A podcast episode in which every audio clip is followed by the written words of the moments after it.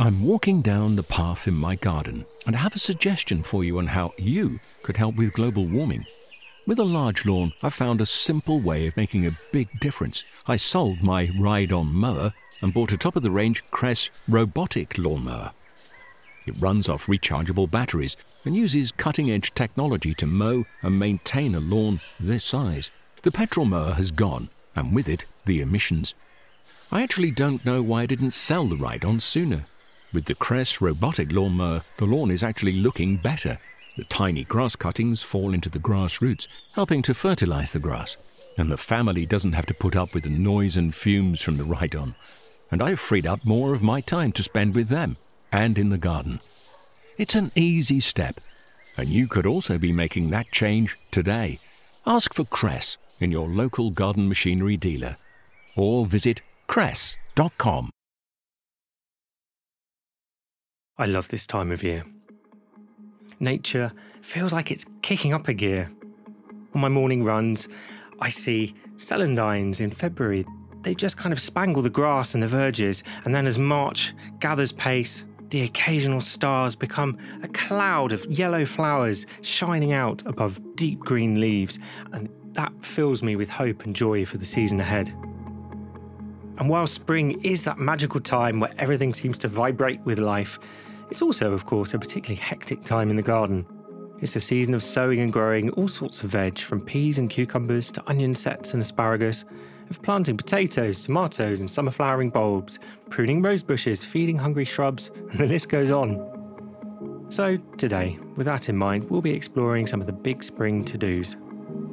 RHS Chief Horticulturist Guy Barter, you know him as my co presenter, will take us to his allotment in Surrey, giving us a tour of his current Grow Your Own projects. There is one secret weapon that I have here in my allotment for the hungry times in April and May before the summer crops start again. Flower farmer and author Rachel Siegfried is back on the show to share her tips on creating beautiful and balanced floral arrangements in time for Easter. So you see how I'm building it up in layers, like layers of paint, like layers of drawing onto a piece of paper. And finally, we'll be digging up royal roots. Fiona Davison, head of libraries and exhibitions at the RHS, will speak with us about the ways different members of the royal family have influenced gardening trends throughout the years. What's interesting about Prince Albert, and in fact all royal gardeners, is then seeing how what they did with endless resources trickled down and became more accessible and adapted. You're listening to Gardening with the RHS with me, Gareth Richards.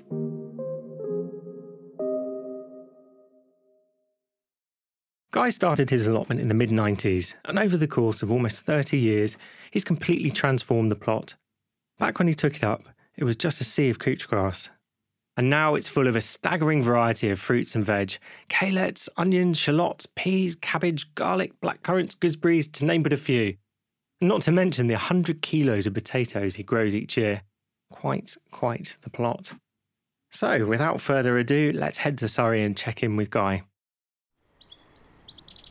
Well, I'm Guy Barter. I'm the Chief Horticulturalist at the Royal Horticultural Society, and I'm standing in my allotment in Woking and we're starting here at the beginning of the year. Easter's just round the corner.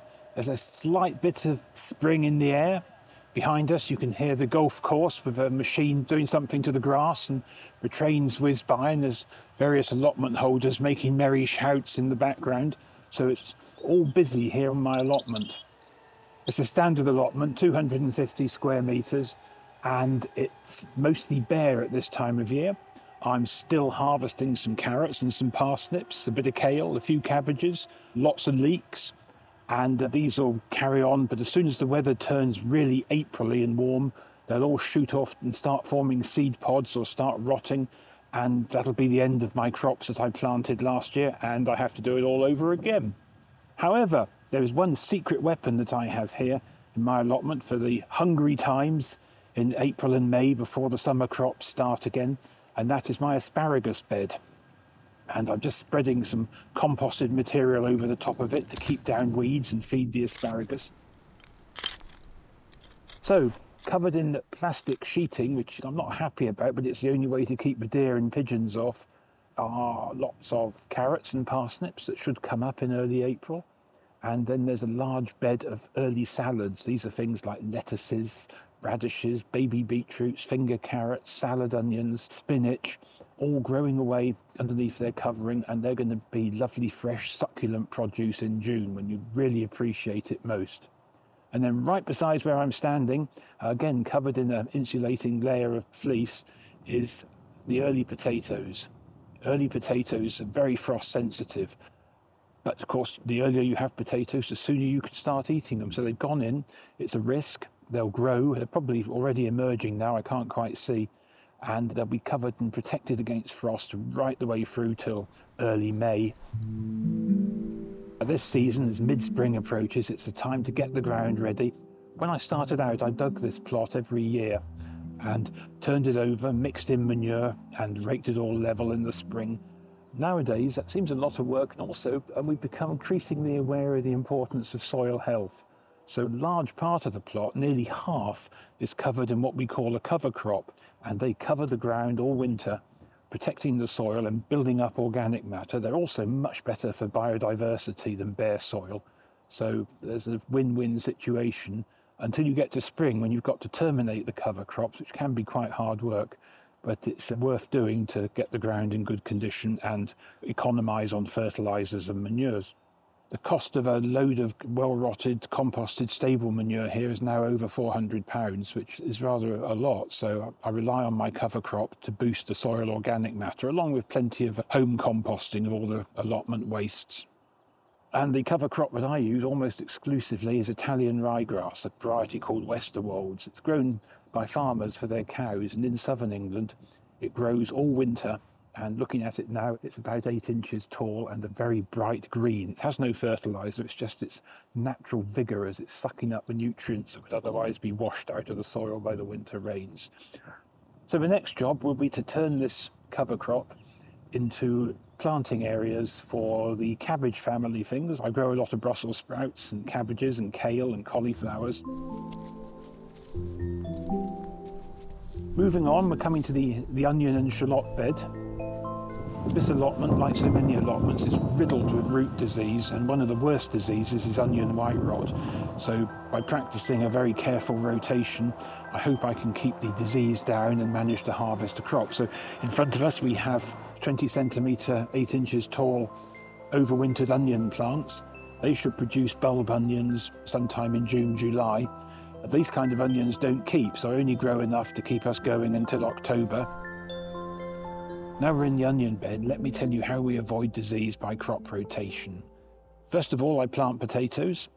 They have a cover crop afterwards over the winter. Then I plant all my other crops, actually, all the things like courgettes and pumpkins and French beans and runner beans. And then when they're finished, I plant my cabbage family crops, and then it all comes round again when the cabbages are finished with planting of potatoes. So there's a three year break between each crop, which will let the diseased organisms die out. We can have a look at the soft fruit.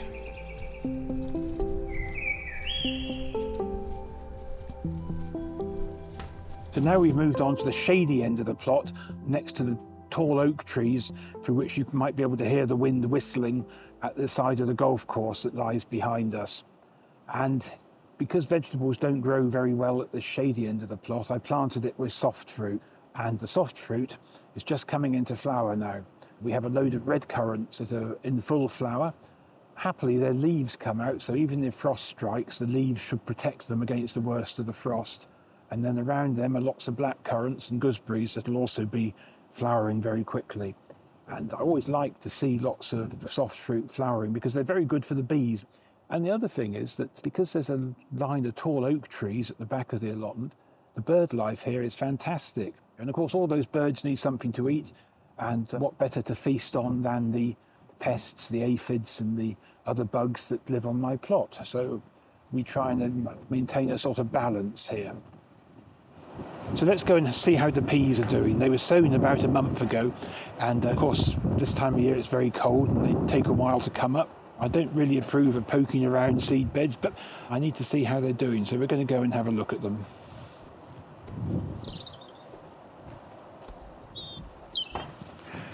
So we'll just pull back the um, plastic covering. Oh, there we can just see the first little peas coming up. Yeah, they're really just popping up from the soil at the moment. You can see a little green hook shaped leaf. And if you go down, you can see a few little seeds in there that have germinated. Unfortunately, peas are very susceptible to rots, and these early sowings are always quite risky. Sowings made now, when the soil's warmed up quite a lot, should be very reliable, and I often have to re sow the early sowings. But if you don't venture something, you won't gain anything. So that's pretty much a tour of my allotment at this early time of year.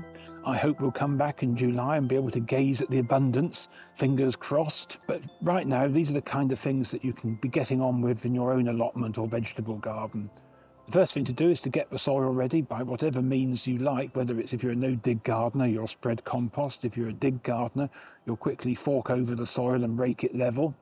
And if you're a kind of gardener who's in between, then you might just loosen the soil lightly and get it ready with a hoe. Rake it so it's nice and level so you can sow seeds at the optimum depth and get sowing those hardy seeds. I think that most people would be very happy to grow some lettuces, some radishes, salad onions, carrots, beetroot, parsnips, leeks, spinach, chard, to name but a few. Get those started. There's always going to be some losses with seeds, so sow about three seeds to every plant that you expect, and you're probably going to lose two seeds to one cause or another, but the third seed should come up and be exactly what you need. And then, of course, if you've got a greenhouse at home or a polytunnel on your allotment, you can start sowing and raising tender plants. The allotment holders in this plot are mostly Italians, and they grow a very great many peppers and aubergines and tomatoes, and they're just sowing the seeds in their polytunnels now and they'll have a, a good crop, they always do. Onion sets, shallots, and there's still just time for garlic, can also be planted out. And early potatoes, as long as you're not going to be in too frosty an area and as long as you can protect them from frost by drawing some soil over them on a frosty night, it's worth a go. The main crop potatoes, you can leave those until the middle of April and then you'll have less sleepless nights worrying about the frost.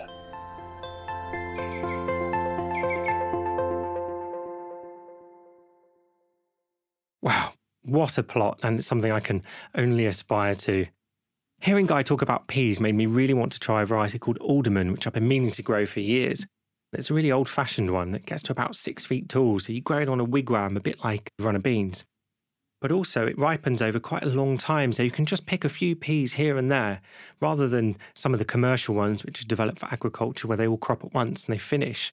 This will give you fresh peas for months on end if you look after it, so I'm really interested to try that like Guy, I think it's really important to always be open to new ways of doing things and new ways of growing. One thing that I'm going to be trying this year is Japanese hand tools. So, a Japanese hand hoe, for example, or a hori hori knife. And these are brilliant tools for weeding. And I'm determined this year to kind of change the way that I weed, actually, because some years I feel like weeds really get away with me on the plot. And actually, I think if you turn it into almost like a mindfulness practice where every time you go, maybe just do five or 10 minutes, and that will really add up and you will win the war on the plants that want to take over that you don't want. So I'm really, really keen to get out there. Of course, it's our prime planting season, but there are still many ways we can reap the fruits of our labours. One of these is creating floral arrangements with your favourite spring flowers, which is what Rachel Siegfried is back on the show to discuss. As a brief refresher, Rachel Siegfried is owner of Green Gorgeous, a flower farm that focuses on using perennials and shrubs in arrangements. And she's also the author of the Cut Flower Source book, which is all about growing flowers for cutting. She was on the show in early March to discuss sowing perennials that will bloom in their first year, and now she'll be sharing her particular philosophy on how to build the perfect bouquet. It's just when you have flowers inside that you've picked from your garden, you just take a bit more time to really look at them. And often when you're in the garden, well, for me, I'm too busy rushing around. You know, imagine something just sitting on your desk or your kitchen table and you study that flower in detail and really appreciate it just for itself, for its character. That to me is just one of the most beautiful, simple things. I mean, at this time of year in the spring, I'm looking at the hedgerows. I'm waiting for the first flush of blossom. I'm looking for the first emergence of deciduous leaves like hazel, hornbeam, hawthorn. I'm just trying to capture the moment. And it's not just spring, spring can be divided into three early, mid, late, and they all have their own character. They all have different things to pick. So, how I like to build an arrangement, I have what I call the elements, the elements of an arrangement, and I break it down into four. We've got framework, we've got focal, supporting, and accent. And I actually build my arrangement in these four stages. Now, framework is really your foundation. That's what I start with. And those are your woody branches. So that's where I will be cutting from my hedges, things like the hornbeam, the hawthorn, the hazel. They have lovely, kinky, characterful shapes. So they create a lovely open space, lots of interesting lines for the rest of your flowers to follow. It's like drawing, it's like painting with flowers, with the lines of the woody stems. So they sort of go out in different directions and create an interesting, often quite asymmetrical shape. Once I've got those, I really love to follow on with some blossoming branches. And that can be anything from something like a cherry plum, which is just starting to break into blossom now, right through to later in the spring when we're looking at things like crabapple blossom, apple blossom, things like that. Or you, it could be a flowering shrub, an early flowering shrub like spirea or ribes. Anything with a sort of bare stem with flowers on is very special. So the blossoming branches follow similar lines to the hazel and the hornbeam. And that really is my framework set so you see how I'm building it up in layers, like layers of paint, like layers of drawing onto a piece of paper. But everything is always very asymmetrical, characterful. There's lots of movement. It's why I love to use garden materials because they're not ramrod straight, which is what you find if you go down and buy from the flower market or a florist's. They have been grown to be quite straight, and that does not make in my eyes, this is obviously just my opinion, but it doesn't make a very interesting dynamic arrangement. So the next thing I like are the supporting flowers. And I tend to use a lot of hellebore. And that's really one of the first perennials to flower. And I have to wait until they've started to form little seed pods because they will not hold no matter what you do, searing with boiling water or anything like that. They will not hold until they have started to form seed and their stems have started to ripen. And they sort of have taken on a slightly muddy green appearance in their petals, their sepals, which gives them a very earthy look, which is lovely in contrast to the flamboyant colours of the tulips, the kind of, I suppose, more flamboyant focal flowers that you're going to add in next. So, yes, tulips if we're talking perennial, though, I would favour narcissi. I've got patches of narcissi that have been in for 10 years, and I haven't really had to do a single thing to them. And that's what we're talking about here low maintenance. Some of the double forms or the beautiful single poeticus, pheasant's eye types are beautiful to use. And they're your focal flowers. They're the things that are going to draw the eye. And you don't need very many of them. You might only put seven in. Odd numbers are always quite a good guide. And then just to finish off, the last thing I do is the accent element. An accent is something that's quite fine and wispy and dancing. It just creates a little bit of, oh, what's the word? A sort of punctuation mark in your arrangement. And I mean, in the summer months, it could be a grass. Grasses are great for accents. Climbers are also really good. I might have a little bit of honeysuckle at this time of year. We have one called Lonicera americana, American honeysuckle, which is very early. It might just be in bud, but that's fine with me. It's got lovely shape. It tumbles over the side of the bowl. And then I might just put in a few fritillaria, just a few of those dotted in dancing around the other flowers as just the finishing touch to the arrangement. When you're choosing all these elements, they all need to connect with each other. They need to have a conversation with each other. And that could just be a colour. You know, I quite like harmonious colours in my arrangements, even if it's just in the stem or the edge of a leaf. As long as there's something that talks to the other element, then it will flow and it will be very nice on the eyes and they'll just move around this arrangement. Everything has its own space. Room for the butterflies is what people used to say, and that's that's really important. So you can appreciate each element. Spring is here. We've got things starting to blossom in the hedgerows, in your gardens. So why not just get outside, pick a few things, have a go? It doesn't need to last. It can just be a fleeting moment of beauty, but it's actually really fun just to have a go at creating something and enjoying it for just a few days.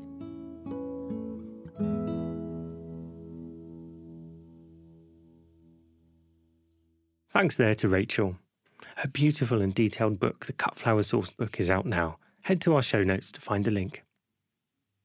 Rachel talked about you know how when you pick flowers from your garden you really have a chance to study and appreciate them and i think that's such a valuable point.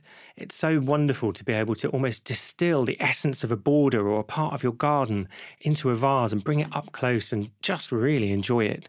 And it captures that particular moment in time when these things are all in flower together and that's that has to be a wonderful thing and of course, your homegrown flowers can't be anything but seasonal. And that's something you don't get when you buy a bouquet from the supermarket. They might well have been flown thousands of miles, had enormous pesticide and other environmental impacts. So, growing your own flowers really is one of the greenest gardening activities out there. Up next, Fiona Davison, our head of libraries and exhibitions, will take us into the world of the crown, letting us in on how a few green fingered royals have influenced the way we garden in both the past and present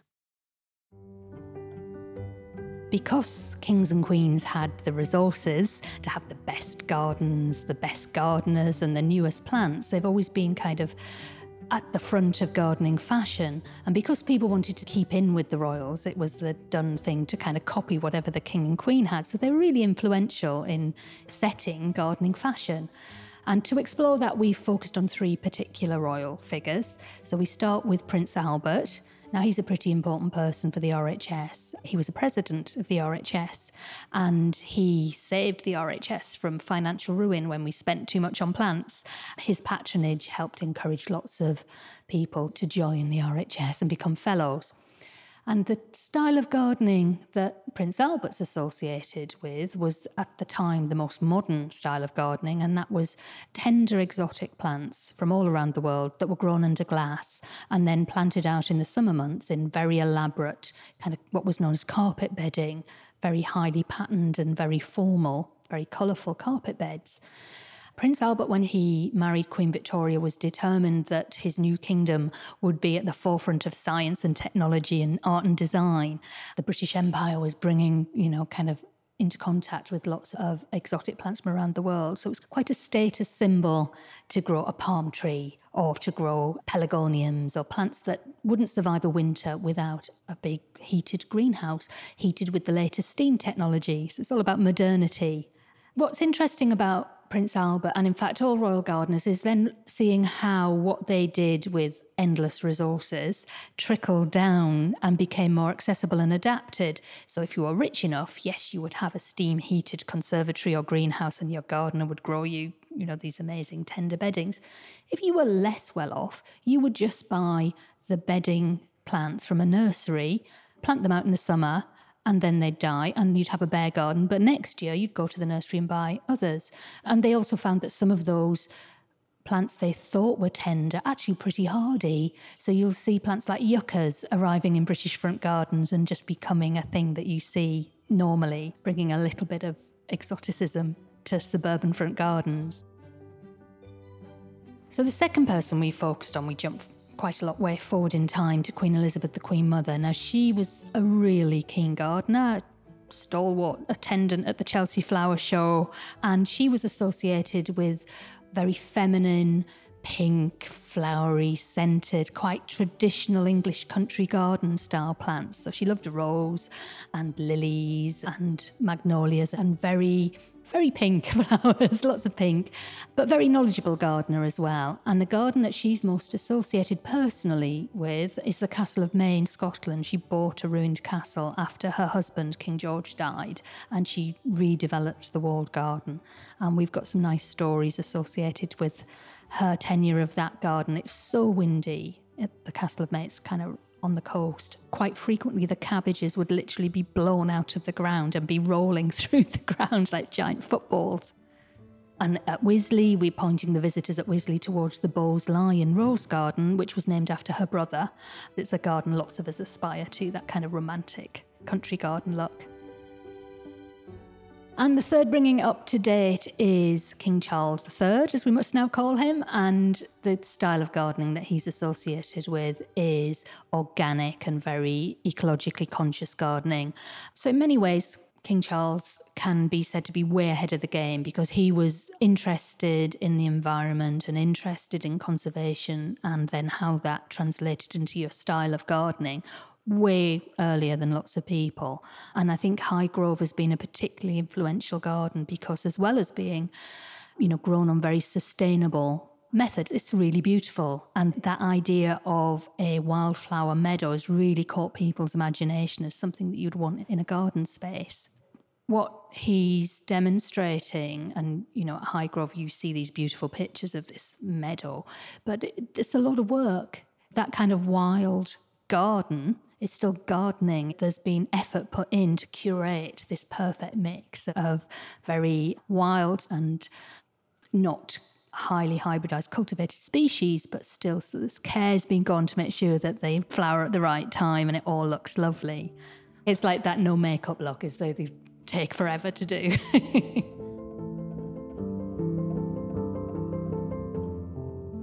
now that gardening is something that is a kind of mass participation hobby. There's 30 million gardeners in this country. Lots of people describe themselves as gardeners.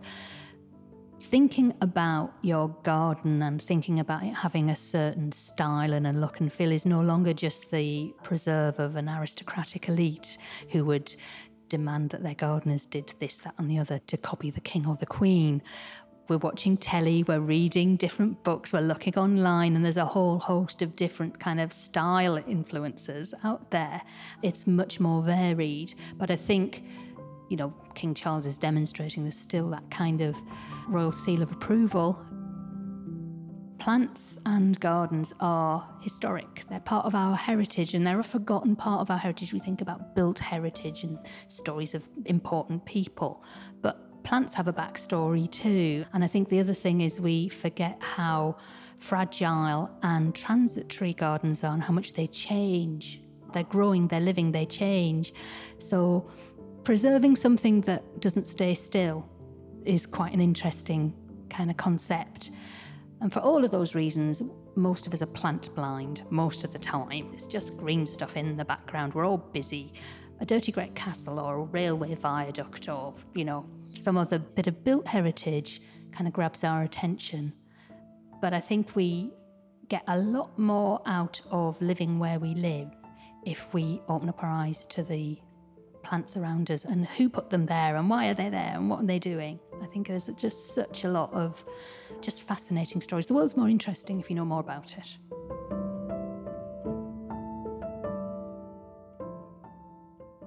That was Fiona Davison. What she shared was based on research she helped collect for Royal Roots, the inaugural temporary exhibition at the Old Laboratory at Wisley. The Old Lab opened to the public last week, and the Royal Roots exhibition runs until May the 26th. You can find more information in our show notes if you'd like to check it out. Well, that's about it for today. If you've enjoyed the show, please consider giving us a review on Apple Podcasts, Spotify, or wherever you listen. It's the best way to help us share the love of gardening, and hopefully, it will mean we see more beautiful Easter bouquets full of homegrown flowers. That's all for now. So, from me, Gareth Richards, goodbye, and thanks for listening.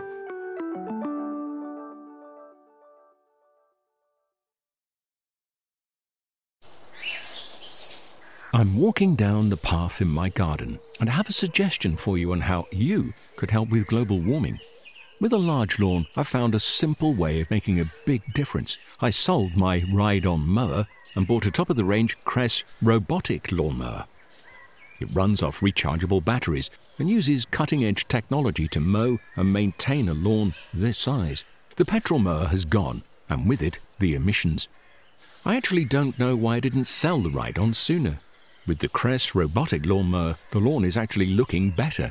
The tiny grass cuttings fall into the grass roots, helping to fertilize the grass. And the family doesn't have to put up with the noise and fumes from the ride on. And I've freed up more of my time to spend with them and in the garden. It's an easy step, and you could also be making that change today. Ask for Kress in your local garden machinery dealer or visit kress.com. Discover the beauty of an RHS membership all year round. Save 25% off an RHS membership today when paying by direct debit. Prices start at just £55.50. With a membership, you'll gain access to an array of special events at our gardens all year round. Be the first to know about RHS flower shows and get exclusive member only days, plus reduced rate tickets. And you'll have the chance to enhance your gardening know how with access to free expert garden advice, monthly editions of the Garden magazine, and so much more. Terms and conditions apply.